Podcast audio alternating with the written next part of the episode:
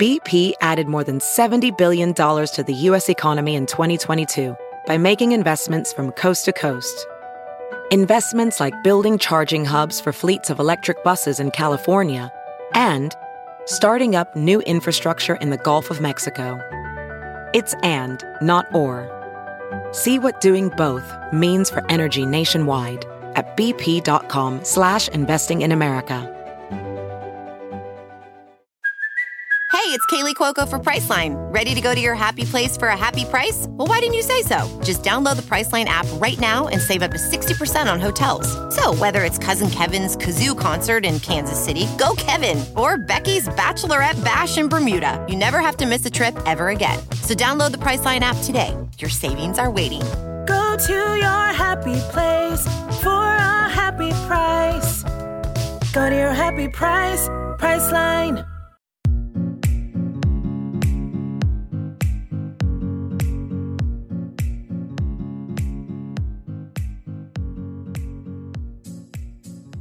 Hey guys, and welcome back to the Dream Bigger podcast. If you're new here, my name is Siff, and I'm the founder of Icing and Glitter, which is a blog, Instagram page, and YouTube channel. Today's guest is a really interesting one, not because she's a holistic doctor, but because of her approach. When I was chatting with Dr. G before our interview, we were talking about the fact that when it comes to wellness, there seems to be this trend that the only way you can practice it is by subscribing to a goopy lifestyle. And you guys know what that means, right? Like very clean everything, no gluten, no dairy, no sugar, the list goes on.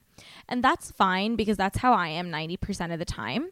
But there are other people who want to feel great but are looking for a middle path. They want to feel amazing, they want to prioritize their health, but they don't want to give up their quote unquote vices, whether that be alcohol, bread, or anything in between. Dr. G's philosophy is to come up with a realistic wellness plan for the people that want that middle path. Instead of asking them to give up the things they love, she comes up with harm reduction techniques. Also, fun fact Dr. G used to tour with rock bands, and I'm talking major rock bands. So she has plenty of experience dealing with rock stars who have a certain lifestyle that they don't want to give up. We get into all of that today, and I'm really, really excited for you guys to listen to everything she has to say. But before we dive into the episode, I want to remind you to please leave the show a review if you feel like it brings you value. It only takes a minute, but makes a huge difference. Not only does it help the show grow and help us secure amazing guests, it, it's also a big win for my team and I who work really hard to bring this show to life. Anyway, with that, let's get into my conversation with Dr. G.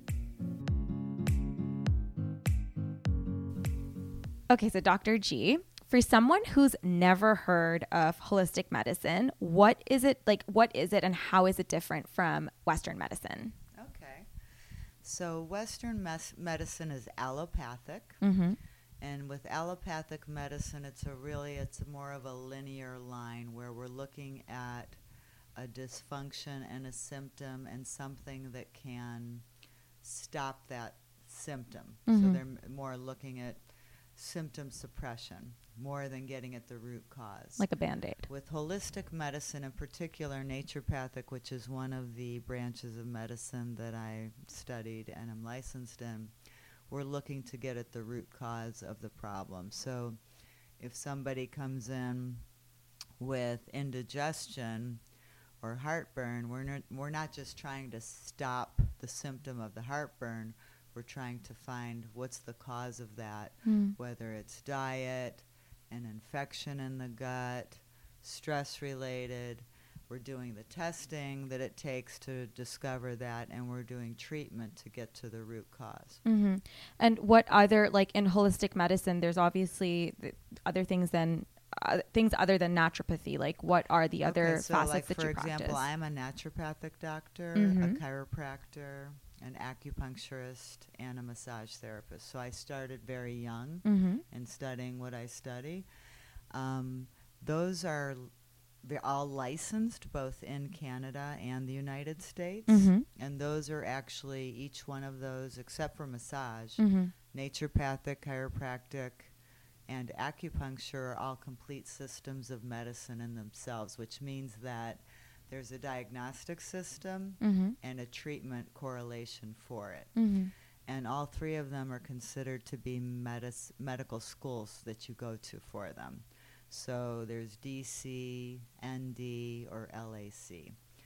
Um, there's other types of holistic medicine or holistic treatments that aren't really doctors. Mm-hmm. Like people can get Reiki Mhm. or cranial sacral therapy, where you don't actually have to have medical license to practice that. Mm-hmm. Um, but those are actually kind of treatments of that. But the the three that I've told you, the naturopathic, chiropractic, acupuncture, those are actually full systems of medicine. And right now we see a lot of Western medical doctors Mm-hmm. that are doing something that they call integrative medicine. And so they're studying more alternative approaches, more body, mind, holistic things, and they're integrating it with Western medicine. Mm-hmm. And that's what integrative medicine is, because that's becoming a term that's being kind of out there now a lot. And what, where, like, where does functional medicine fall? What is that? Functional medicine is another way of getting to the root of the problem using specific testing. Mm-hmm. And one of the things about functional medicine is they consider the patient to be at the center of the system. So everything revolves around communication with the patient, activating the patient to be a participant in the health care, and getting to the root of the problem. Now, when you go to a functional medicine symposium or seminar, Mm-hmm. um, when I started in this business um, and I was in school in the 80s, um, almost all the people studying functional medicine were chiropractors. Mm-hmm. Now, when I go to these conferences and seminars, I'd say 95% of them are medical doctors. So we're seeing a big openness of Western medical people studying functional medicine. And I really believe that what's happening in the future, we can see through what's happening right now in the Cleveland Clinic, which is one, one of the best hospitals Yep. in the world. Dr. Mark Hyman. Mark Hyman. He's amazing. Yes, who's the president of the Institute of Functional Medicine now. Mm-hmm. Um, and he's a very good spokesperson for it.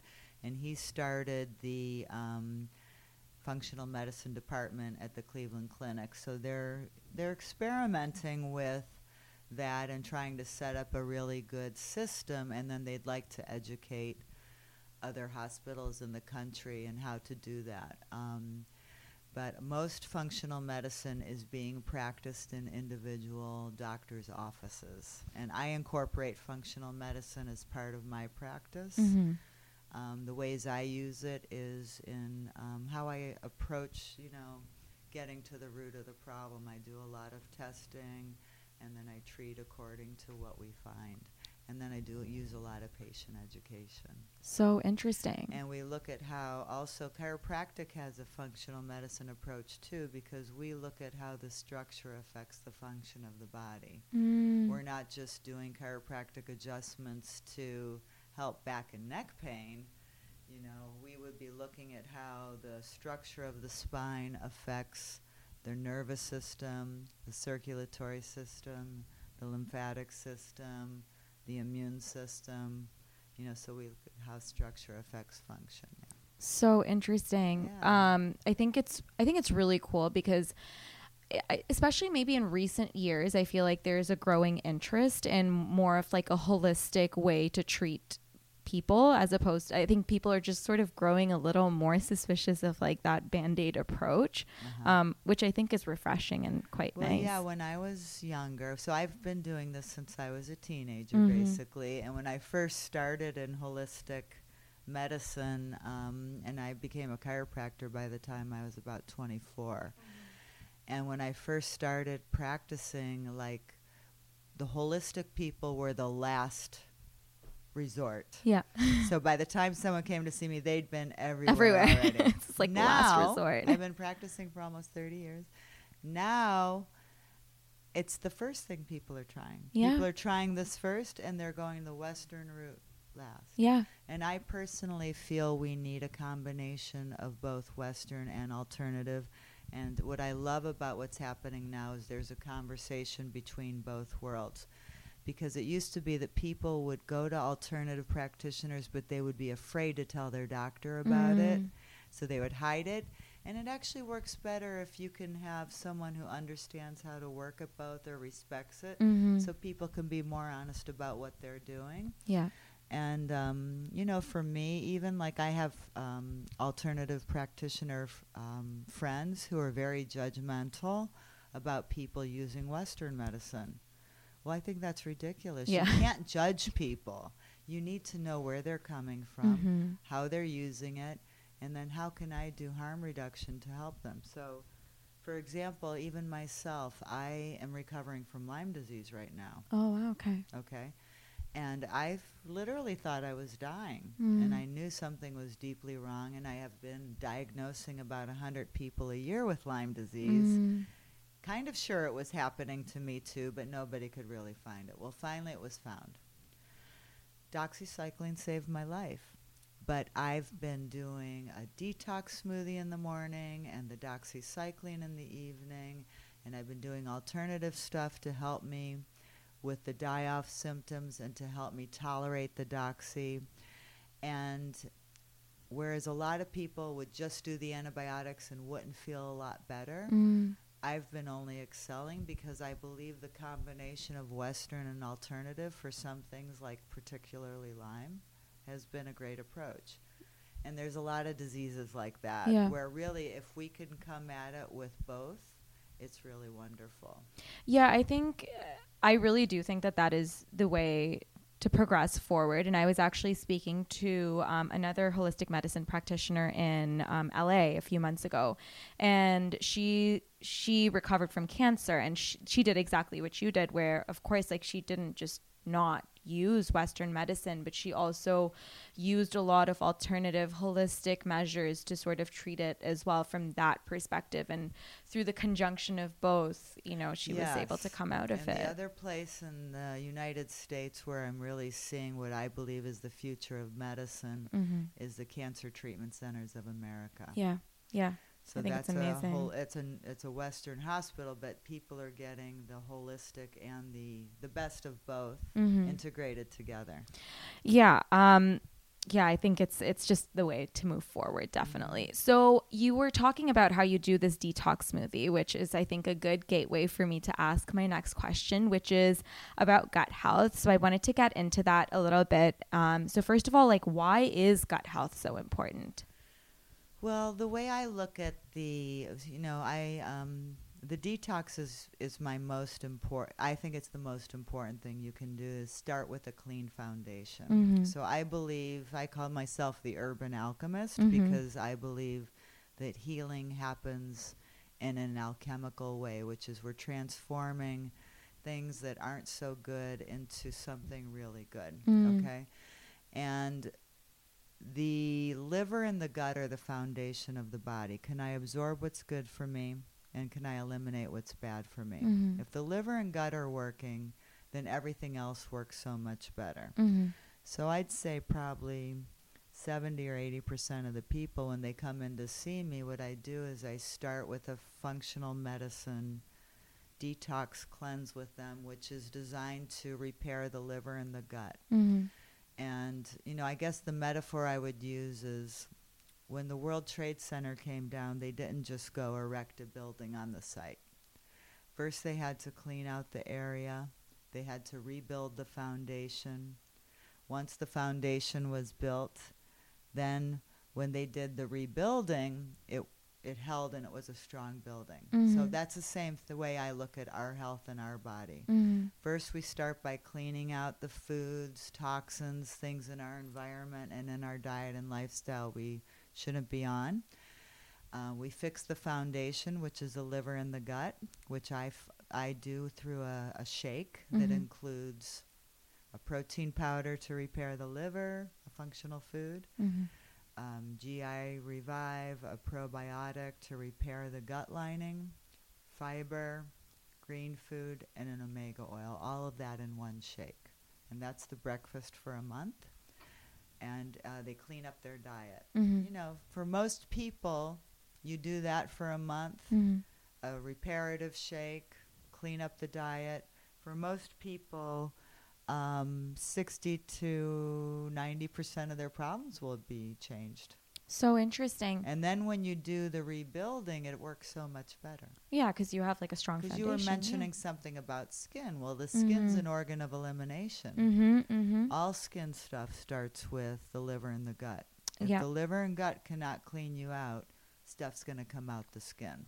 Yeah, and that's like uh, that's what I keep reading about, and I do think like I, I see it on myself, right? Like when I'm eating, you know, foods that I know my body is reactive to. Like for example, I know I don't react well to gluten or dairy.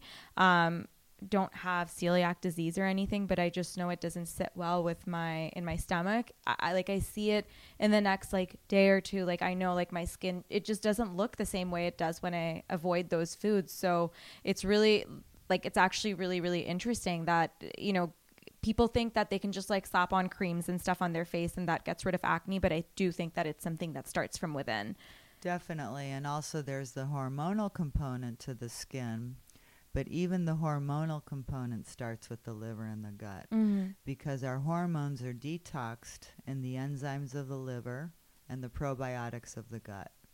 So even if there's hormonal imbalances, I always like to start with the cleanse. So the cleanse shake is something they take in the morning. It's Mhm. got the functional food for the liver, Mm-hmm. repairing leaky gut. You know, like the GI Revive is laying down new pavement. Mhm. It's fixing the leaky gut. what is gi revive It's a it's a uh, it's a powder okay okay got it got different things that help to repair leaky gut. okay so what is leaky gut So leaky so basically there's a mucous membrane that lines the inside passages of our body. So Uh-huh. just as we have a skin on the outside of our body, um, the skin is like our border wall, right? Mhm. So the skin, anything we put on the skin absorbs into the blood. mm-hmm. And the skin is also a protective barrier from what's going to go inside. Mhm. Okay?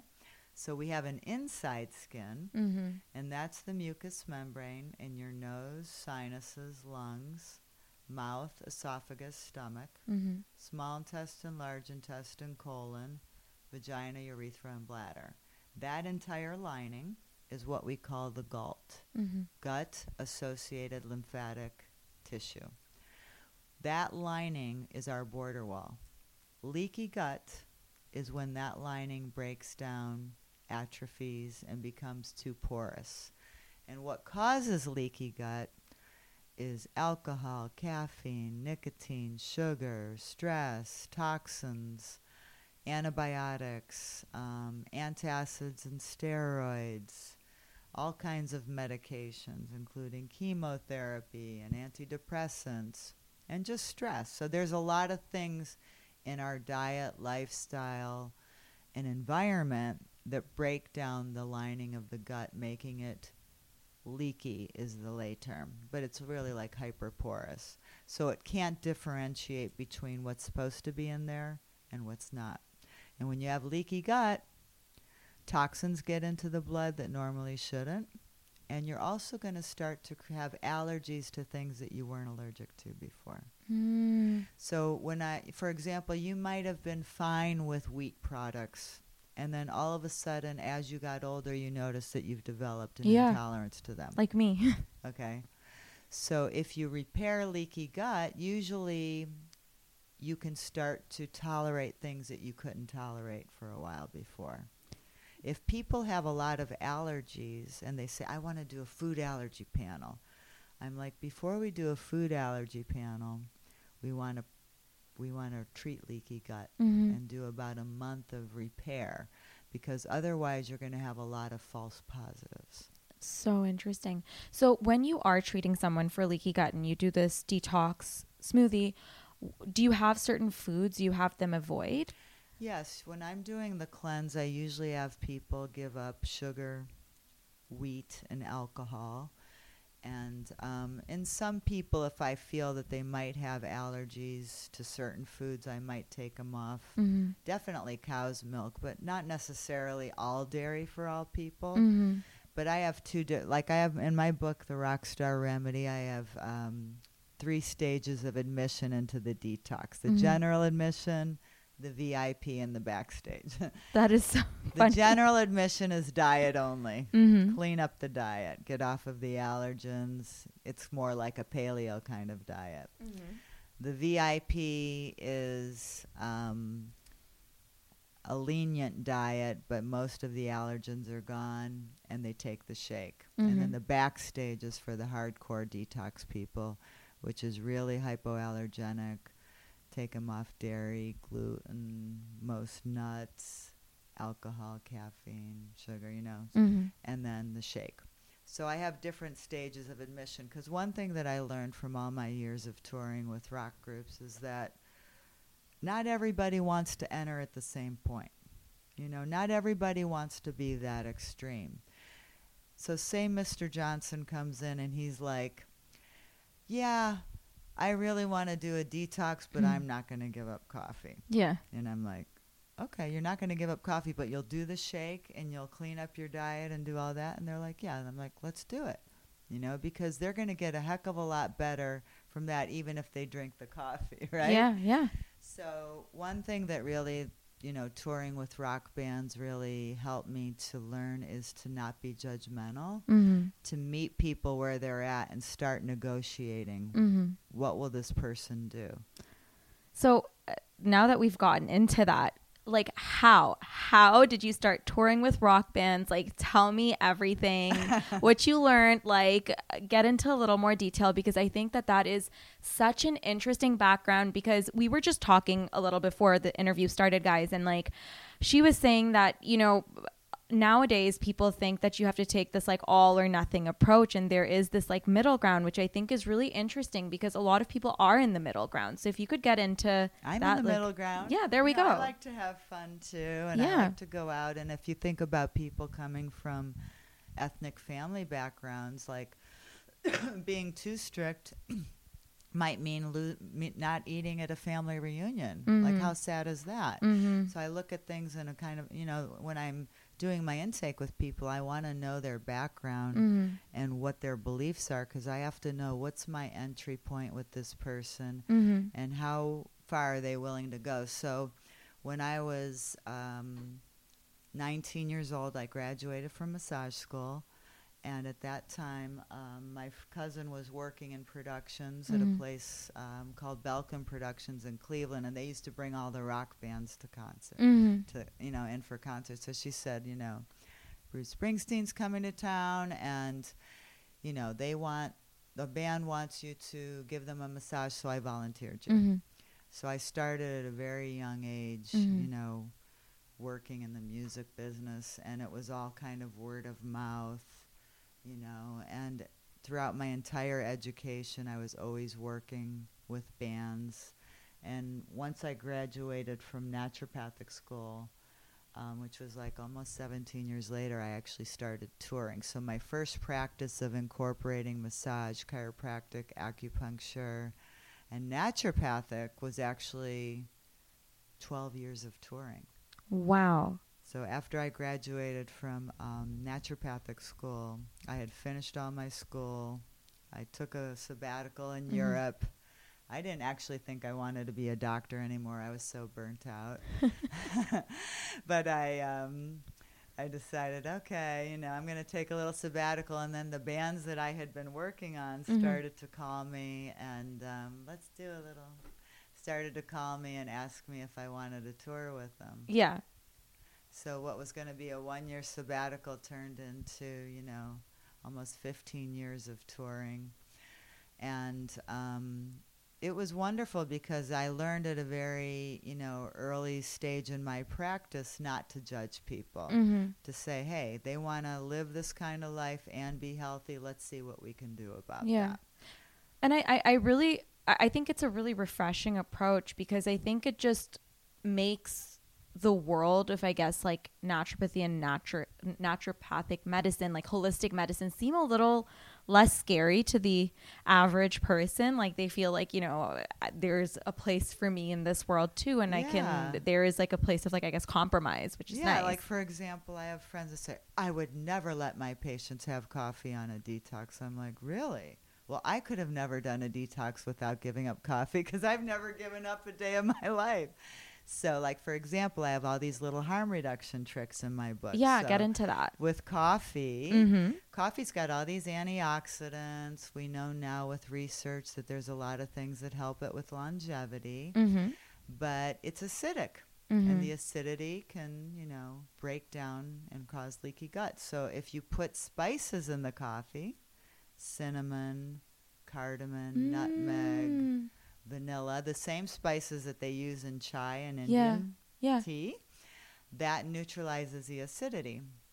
So I have all kinds of little harm reduction tricks in my book. How to take things that are bad for you Yeah.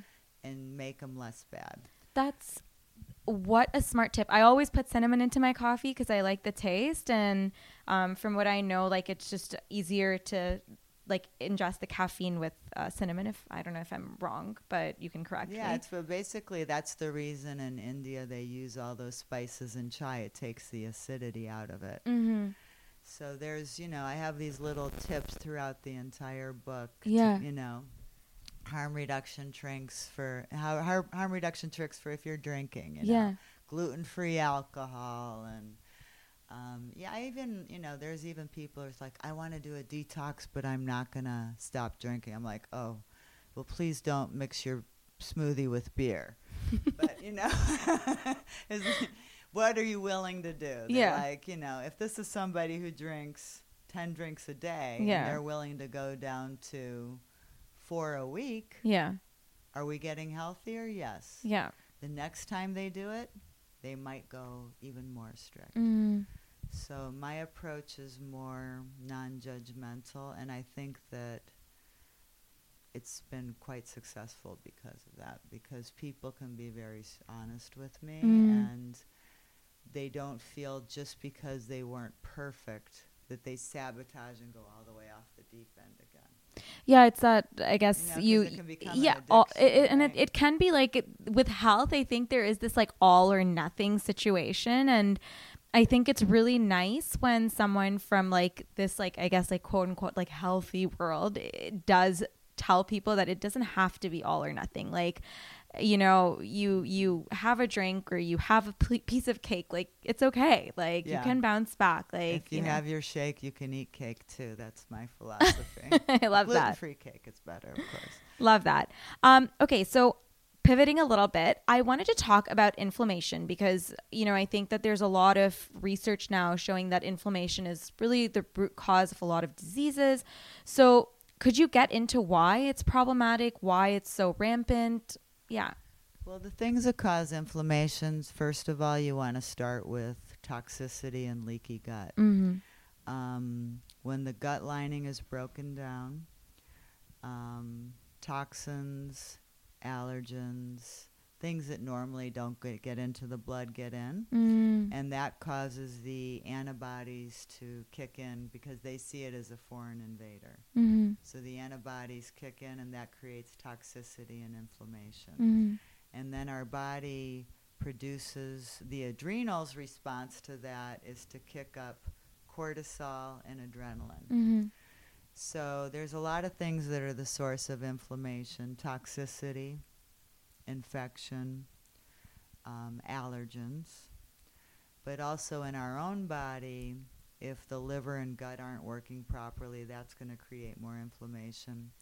Or if our immune system isn't have the own its own natural anti-inflammatory abilities. Mm-hmm. Mm-hmm. Okay, so when we're looking at inflammation, we're looking at all that stuff from a cause.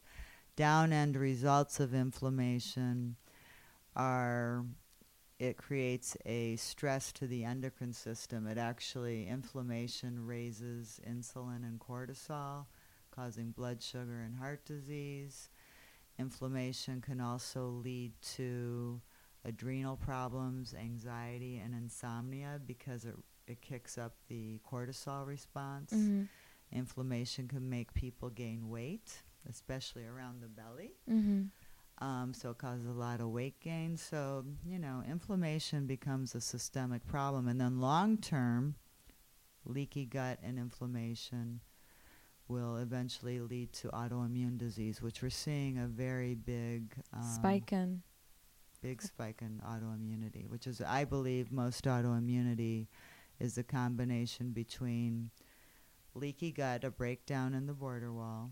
On top of that, an increase in infections, allergens, and toxins. And the immune system sees these foreign invaders. It can't stop and it starts to attack your own tissue. So with inflammation, I guess the first step is really to heal your leaky gut if you do suffer from that, and then that should Yeah, automatically like that's bring why down I inflammation. Start almost everybody with a cleanse in Mhm. the beginning, and I recommend that people do that once a year or twice a year as a way of resetting. That way, you can enjoy life, party, travel, eat out, have family dinners, and have things that aren't perfect. Mhm. And be exposed to things in the environment which we have no control over in a lot of ways, and then have a way to reset Mhm. the liver and the gut because detoxing clears inflammation too. Mhm. You know, when you start a diet or start cleaning up your diet and you start to lose all kinds of weight Mhm. immediately, you're Mhm. losing water retention. Mm. When the body is toxic or inflamed, you retain water. As you clear toxicity and inflammation, people, th- your body retains water as a way of diluting the toxin. It's a Mhm. protective mechanism. So as soon as somebody starts an anti-inflammatory diet or a detox diet, they pee out 10 pounds. That's not real fat, that's water. Your body doesn't need that extra water to dilute the toxin anymore. Incredible. hmm So, w- do you have any like specific like anti-inflammatory foods or supplements that you can take? Well, one thing, you know, we have to look at some of the things causing inflammation. Mhm. Dietarily, right now, we see that genetically modified foods are inflammatory because your body doesn't recognize them as foods. You're, they're basically taking seeds, mixing them with the genes of another species with the entire purpose of creating a species of plant that insects will not eat because Mhm. insects don't recognize it as food. If insects don't think it's food, We Why should not humans eat it? It's true. I mean, sorry, people, but if it's so bad that the bugs can't eat it, why should we eat Mhm. it? So that's creating a lot of inflammation and allergy, toxins in the environment. Mhm. Dietarily manipulating the foods is really creating a, a lot of inflammation, Mhm. but sugar is very inflammatory. Wheat is inflammatory, definitely in America Yeah. not as much in places like Il- Italy where it hasn't been changed so much, but in America because they add, they've processed the wheat to be so much higher in gluten, Mhm. which is a very large protein. Um, that creates more inflammation.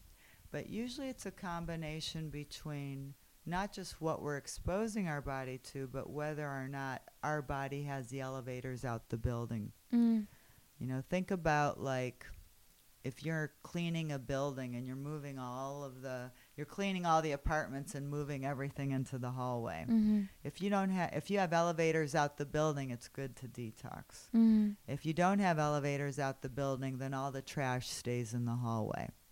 And that's what inflammation is. Mm. You know, so detoxing automatically helps clear inflammation. So interesting. And any any supplements that would help?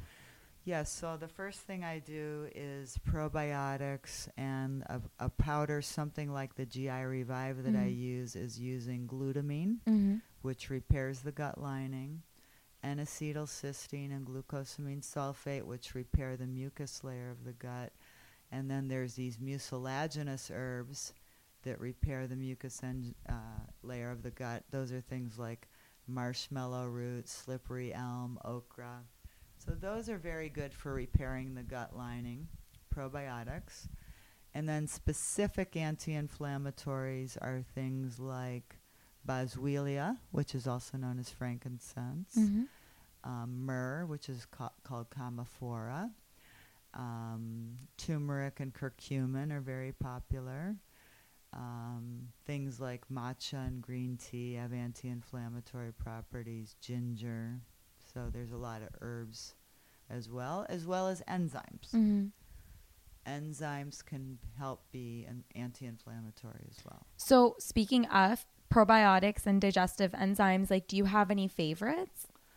Well, I put a powdered probiotic into my um, smoothie concoction, Mhm. and it's a pretty simple one. It's got lactobacillus, acidophilus, and bifidobacteria. One thing I think is that the American mentality, and I'm not sure about the Canadian, but the American mentality is more is better. Mhm. So there's something that they do in the in the nutraceutical industry, and it's called cosmetic labeling. So they play into that idea that they know that people think more is better. So you can go and buy your probiotic with a thousand probiotics, or one that's more simple. I like to keep things simple. What's the brand you like? I, I use a brand uh, called Designs for Health. Okay. It's an incredible company, and their formulations are great. Um, I never recommend probiotics that have fructooligosaccharides or Mm. Saccharomyces. Why? Fructooligosaccharides is a sugar that's good for treating for feeding, um, uh, making prebiotics. It's called a prebiotic mm-hmm. and Saccharomyces is a yeast. And the reason I don't use either one of those in a probiotic is that most people that I'm working with have some kind of candida overgrowth. Mm. There's a lot of overgrowth of yeast in our culture because of the antibiotics. And anybody who has yeast overgrowth will have aggravations of symptoms with a probiotic that has FOS or Saccharomyces in it. So if someone does have candida overgrowth, what can they do? You still take a probiotic, but Yeah. it's not ones with that in it. And, And, then I, I usually will have them treating the leaky gut with the GI Revive and the probiotic in the morning. And then in the afternoon and evening, I have them taking antifungal herbal formulas Mhm. and eliminating sugar, alcohol, and simple carbohydrates that can feed the yeast. So interesting. So for someone who's a complete beginner, why do you recommend a probiotic? Like what exactly does it do? So a probiotic is literally means good bacteria Mhm. or good life, you Mhm. know. And we acquire probiotics at birth when we pass through the mother's vaginal canal. Mm-hmm. So babies that are born C-section are born without their natural probiotics. Mm. Okay? And basically the probiotics line the gut. Mm-hmm. They have a function in helping us to detox. They help us to metabolize hormones. And the acidity of probiotics protects us from viruses, bacteria, and other infections. Nowadays, we have a problem where a lot of people are losing their natural probiotics from taking antibiotics and or from eating food that has antibiotics in it. Mm. And if you think about there's so much of our food has antibiotics in it. The meat, the dairy. And we've also got antibiotics in our water like chlorine and fluoride work as antibiotics. So we have this low grade exposure all the time to antibiotics, which is wreaking havoc on our good microbiome. So I believe that most of us could benefit from supplementing with a good probiotic and eating foods that naturally are high in natural probiotics, like the fermented foods and also yogurt and stuff. Mm-hmm. So yeah, it's it's really interesting, and I- always like to ask and like get into the grassroots because not everyone knows like what exactly a probiotic does and why it's so important. But Yeah, and then the fact that how many people were not were um, Born had a s- C-section. C- exactly, yeah. you know? yeah. I And, also um, I also find that uh, like after a round of antibiotics, I I'm so prone to getting sick. I have to start on like a good probiotic and just stay you have on to do it. it right Yeah, away. So if somebody, let's say somebody comes to me and they have pneumonia and they have to take an antibiotic, I put them on the GI Revive and the probiotic in the morning because that's repairing their mucous membrane, which Mhm. is their border wall. Mhm. They take their anti- antibiotics in the afternoon. Um, but I have them take a probiotic in the morning. I have them take the antibiotics in the afternoon and evening. And then I'll also give them some kind of herb that helps prevent candida from overgrowing from that. And so that's a kind that's a typical example of how I try to support someone who really is going Mhm. to benefit from the western and the Western won't make them worse. Because if you don't replenish that, within a month they're going to be sick again and on another antibiotic. Yeah, so that actually happened to me pretty recently. Like I got a UTI and I just couldn't not take an antibiotic and so and I've not ha- had antibiotics in like a couple of years now. So I had it and literally 2 days after I finished my course, I was having a probiotic but not while I was on it and I think it was just like a mistake not to be on probiotics at the same time as my antibiotics. And I, But they have sure to be taken at a different time. Yes, yes, definitely. So I usually recommend that the border wall and the probiotic repair in the morning Mhm. and then, you know, or separate it somehow with the doctor's advice as Yeah. well. But you it's that's a typical example of harm reduction that Yeah. I would do with someone. So and I'm smart. not going to judge them for using an antibiotic. totally, because sometimes you life. need it. Sometimes you need it. but like, let's do let's prevent it from doing harm. yeah, I think that's a, such a it's such a smart approach because sometimes like you do need an antibiotic and there's like no way that you can not do it because it's like painful or like literally it can uh, in other situations like kill you if you don't. So you can't avoid it. Okay, so I wanted to get into hormones a little bit. So first and foremost, how are they connected to weight gain? Well, um, in particular, your metabolism is regulated by the adrenal glands and the thyroid. That's like the battery in the gas tank, and they really operate the entire engine. Mm-hmm. If the adrenal gland and thyroid are kind of slow, people will actually have a slow metabolism. Mm-hmm. Certain hormones, uh, certain hormone imbalances will also lead to um, weight gain, like something we call estrogen dominance Mm-hmm. where the estrogen levels are too high and the progesterone levels are too low. In this situation, people will be um, almost puffy, Mm-hmm. like kind of the the way you look before your period if things are really out of balance. They'll Mhm. feel very agitated as well, but they sometimes will blow up like the blueberry girl on Willy Wonka, you know, just inflate Yeah. you know? And um, so estrogen dominance can cause weight gain.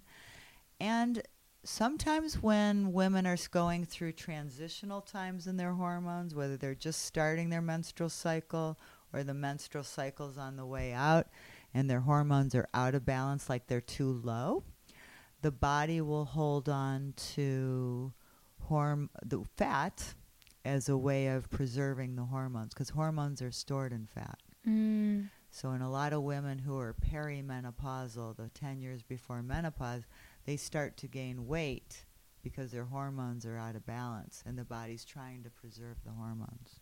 So interesting. So, hormones and weight gain very much go hand in hand with each other, but there isn't like a cookbook approach to anybody's hormone issues. For me, I get a serious introduction and intake with people. I order testing Mm-hmm. blood, adrenal, thyroid, hormones. While we're waiting for the labs to come in, I'm cleaning them out. Mm-hmm. Mm-hmm. And then I do the hormone balancing, which is very specific to what that person needs based on the testing, Yeah. not just guessing. Yeah, not like a blanket approach, obviously.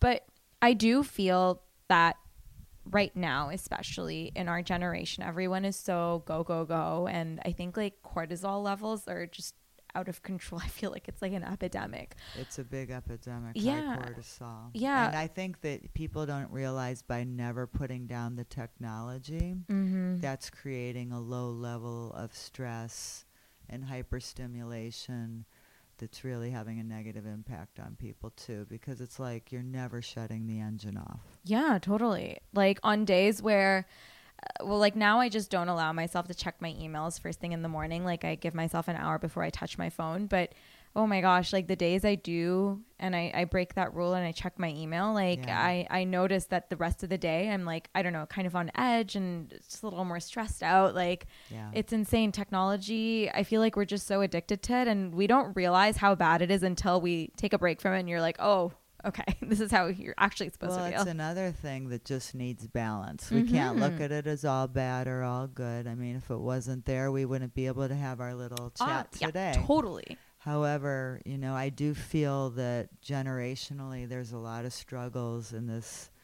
younger people today because there's less human contact Mhm. and I'm seeing issues of sadness and loneliness and disconnection at a Mhm. much younger age where Mhm. people are looking for a tribe of people to connect with that's outside of these chat rooms and social media groups, Mhm, right? We mhm. need human connection and a place to belong. And interesting, when I was growing up, health, I mean, rock and roll was where people found tribe Mm. or you know music and sports let's say now i think people are finding it in health Mm.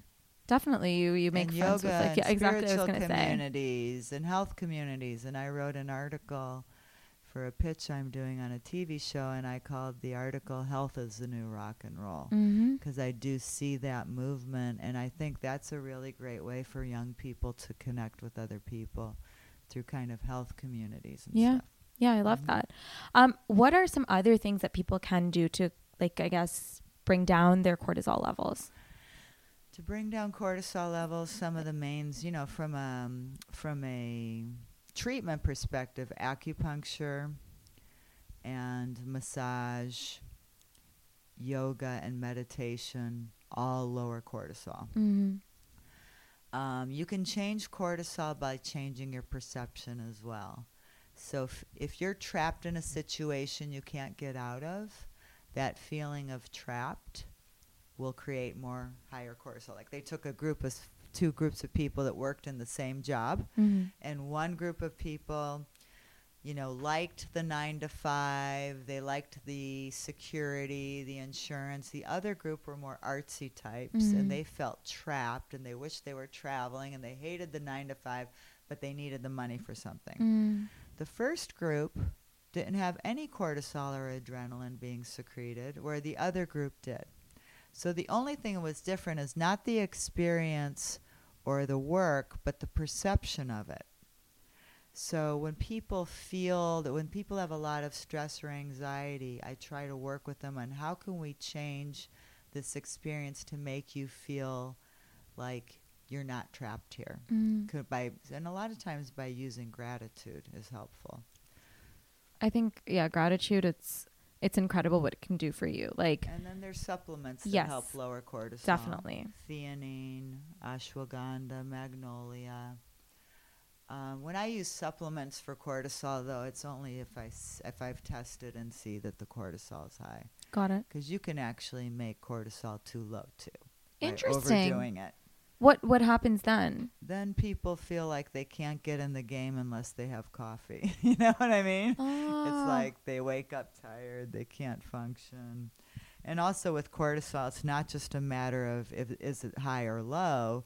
When you're testing cortisol, you're testing it at four times of the day: Mm. breakfast, lunch, dinner, and before bed.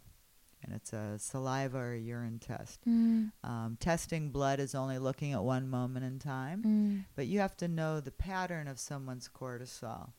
You know, so most people I've worked with these rock rock stars, they Mhm. have low cortisol in the morning and high at night. Mm. It's the opposite of what it should be. Yeah. I said, "Oh, you're on the Keith Richards plan: sleep all day, party all night. We want you with the high cortisol in the morning, low at night, Yeah. Yeah. so you can work your nine to five job, or you know what I mean. So it's I really love that. Yeah. it's not just about you know good or bad it's like the curve of it and how it is for you functioning Oh my gosh. Yeah. So interesting. Keith Richards program. I think that's really funny. we should all be doing what he's doing right he must be doing something right Oh man, yeah. Oh my gosh. I feel like he's been around forever. Um, okay, so if someone is just wanting to dip their toes into supplements, um, what's a good place to start? Like maybe you could name three essential vitamins, minerals uh, that everyone should be taking. i think everybody in today's society needs a good food-based multi a um, omega-3 supplement and i think magnesium is you know there's the th- top three nutritional deficiencies in the american diet are number one water we're all Mhm. dehydrated number two is omega-3s Mm-hmm. and three is magnesium because the soil is so depleted so um, with a multivitamin food-based multivitamins are not one a days one a days are usually synthetic Mm-hmm. and they'll have cosmetic labeling in that there will be minerals listed on there, but not enough to be Like trace. significant. Yeah. Yeah, because actually minerals take up almost three pills alone. So a real food-based multi is always going to recommend between three and six pills a day Mhm. to get all the vitamins, minerals, and trace minerals. Do you have any favorite brands? I I, li- I like Rainbow Lights um, and New Chapter, but Rainbow Light has a one a day. I don't recommend that one. I recommend their more food based ones.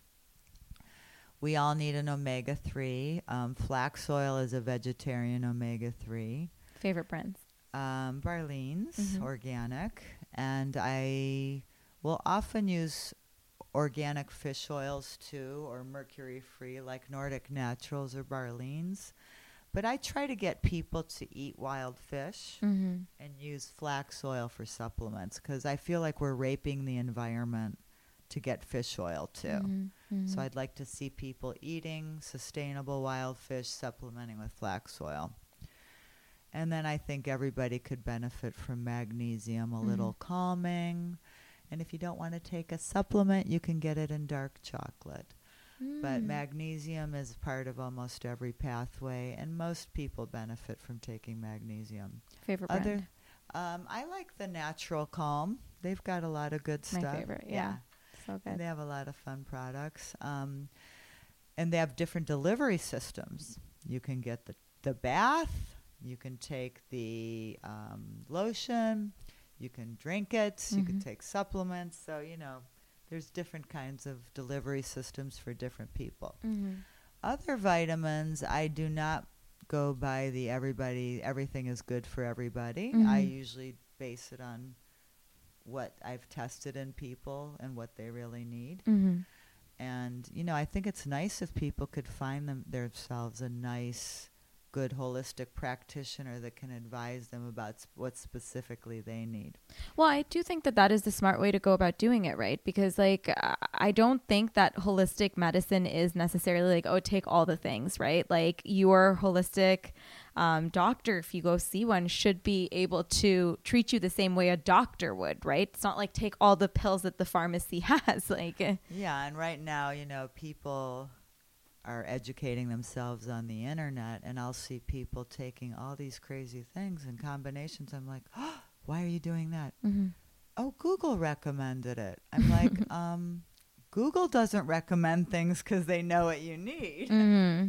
Um, or Amazon recommended it. Mm-hmm. Amazon said I should take this and this. I said it's not because of science. It's because they want to sell you shit. Mm-hmm. So you have to be very careful about the quality of stuff too yeah. that people are buying online because there's not a lot of you know and the self you know self prescription and normally though I don't think most people are hurting themselves. Mm-hmm. I think they're just wasting a lot of money because what I see is people come in and they've got a pharmacy full of stuff that they've taken for a week and then they stop taking because Mhm. they didn't It- see the benefits. And it's also not sustainable to take everything, you know? Like, no, I mean, and it's and it's expensive. So if you can get things, and that's why I love things in smoothie forms. mm, So a lot of my patients, you know, I see that they're not really eating breakfast. mhm.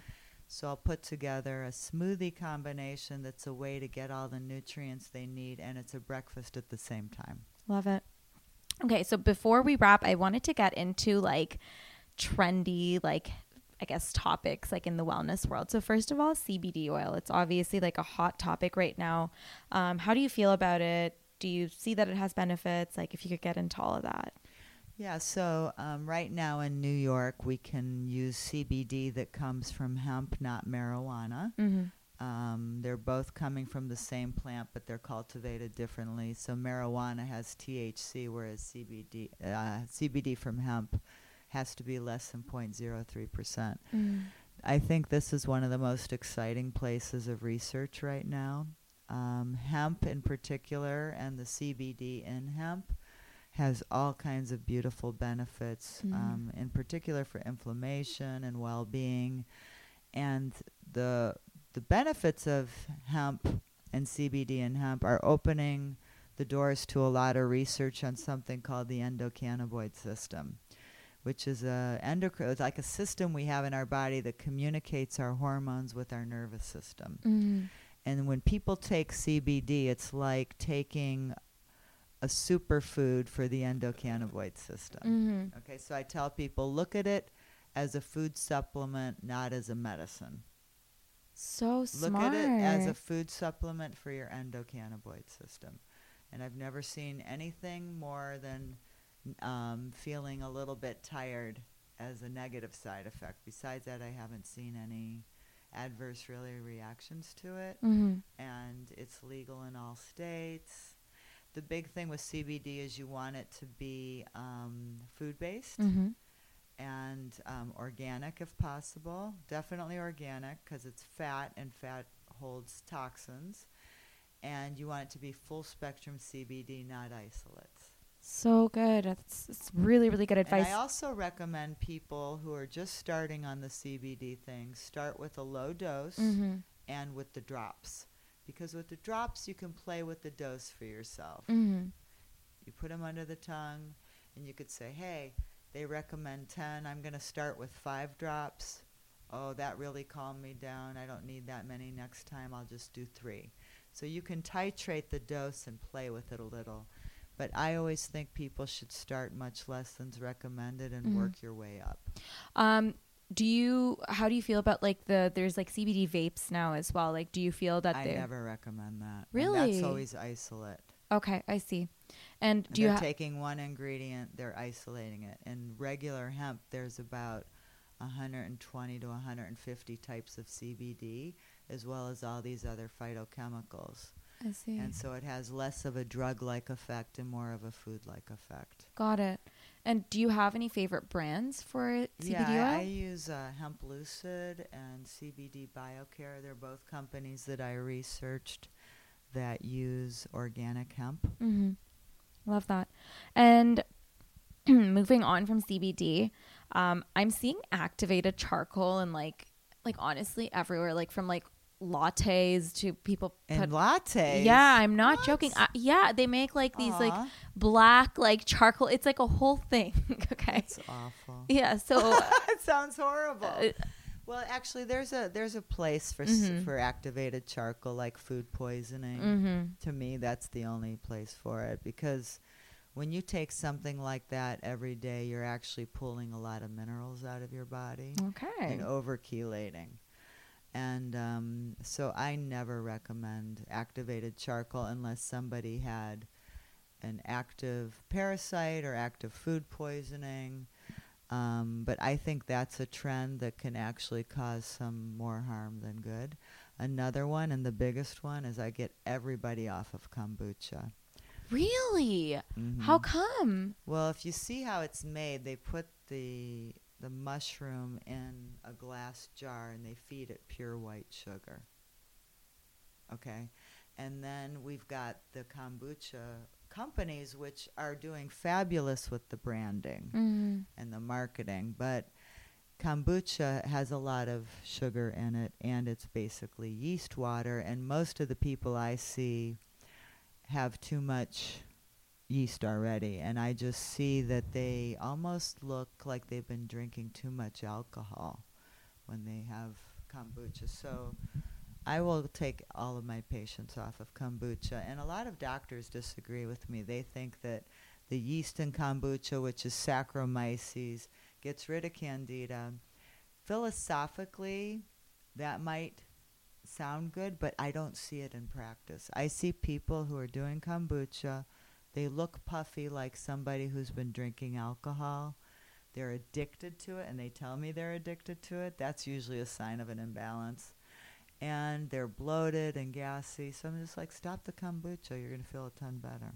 So that's and save a lot of money. yeah. That's And I'm sure that I actually at one point I was asked to be an ambassador for a kombucha brand, and they offered me all kinds of money, and I couldn't do it because I Mm. just don't believe in it. well, yeah. It's your belief system. You don't. I mean, you so don't you have to think about some of these trends. Yeah. Um, but they're fascinating, and I like to study them. Yeah, definitely. I mean, that's I how you. keep up on that. yeah, and I think it's also like that's the way you figure out like what is like real and like actually deserves I try it that. on myself. first, Yeah. and I'm like, why is my stomach look like a balloon right now?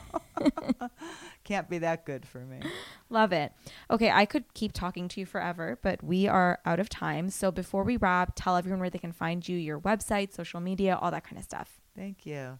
Well, thank you so much for inviting me, or me inviting you to my office. You're you're a doll, and um, I'm Dr. Gabrielle Francis, the Herban Alchemist. Herban is H E R B A N alchemist.com, and hashtag the Herban Alchemist. Amazing. Thank you so much, Dr. G. Thank you. Wait, do you want to receive a short email from me with exclusive content every week? Sign up to the Icing and Glitter newsletter, and I'll send you my top five skincare secrets along with a weekly email with bite sized tips and tricks, giveaways, recipes, and so much more. I'll leave the details in the show notes.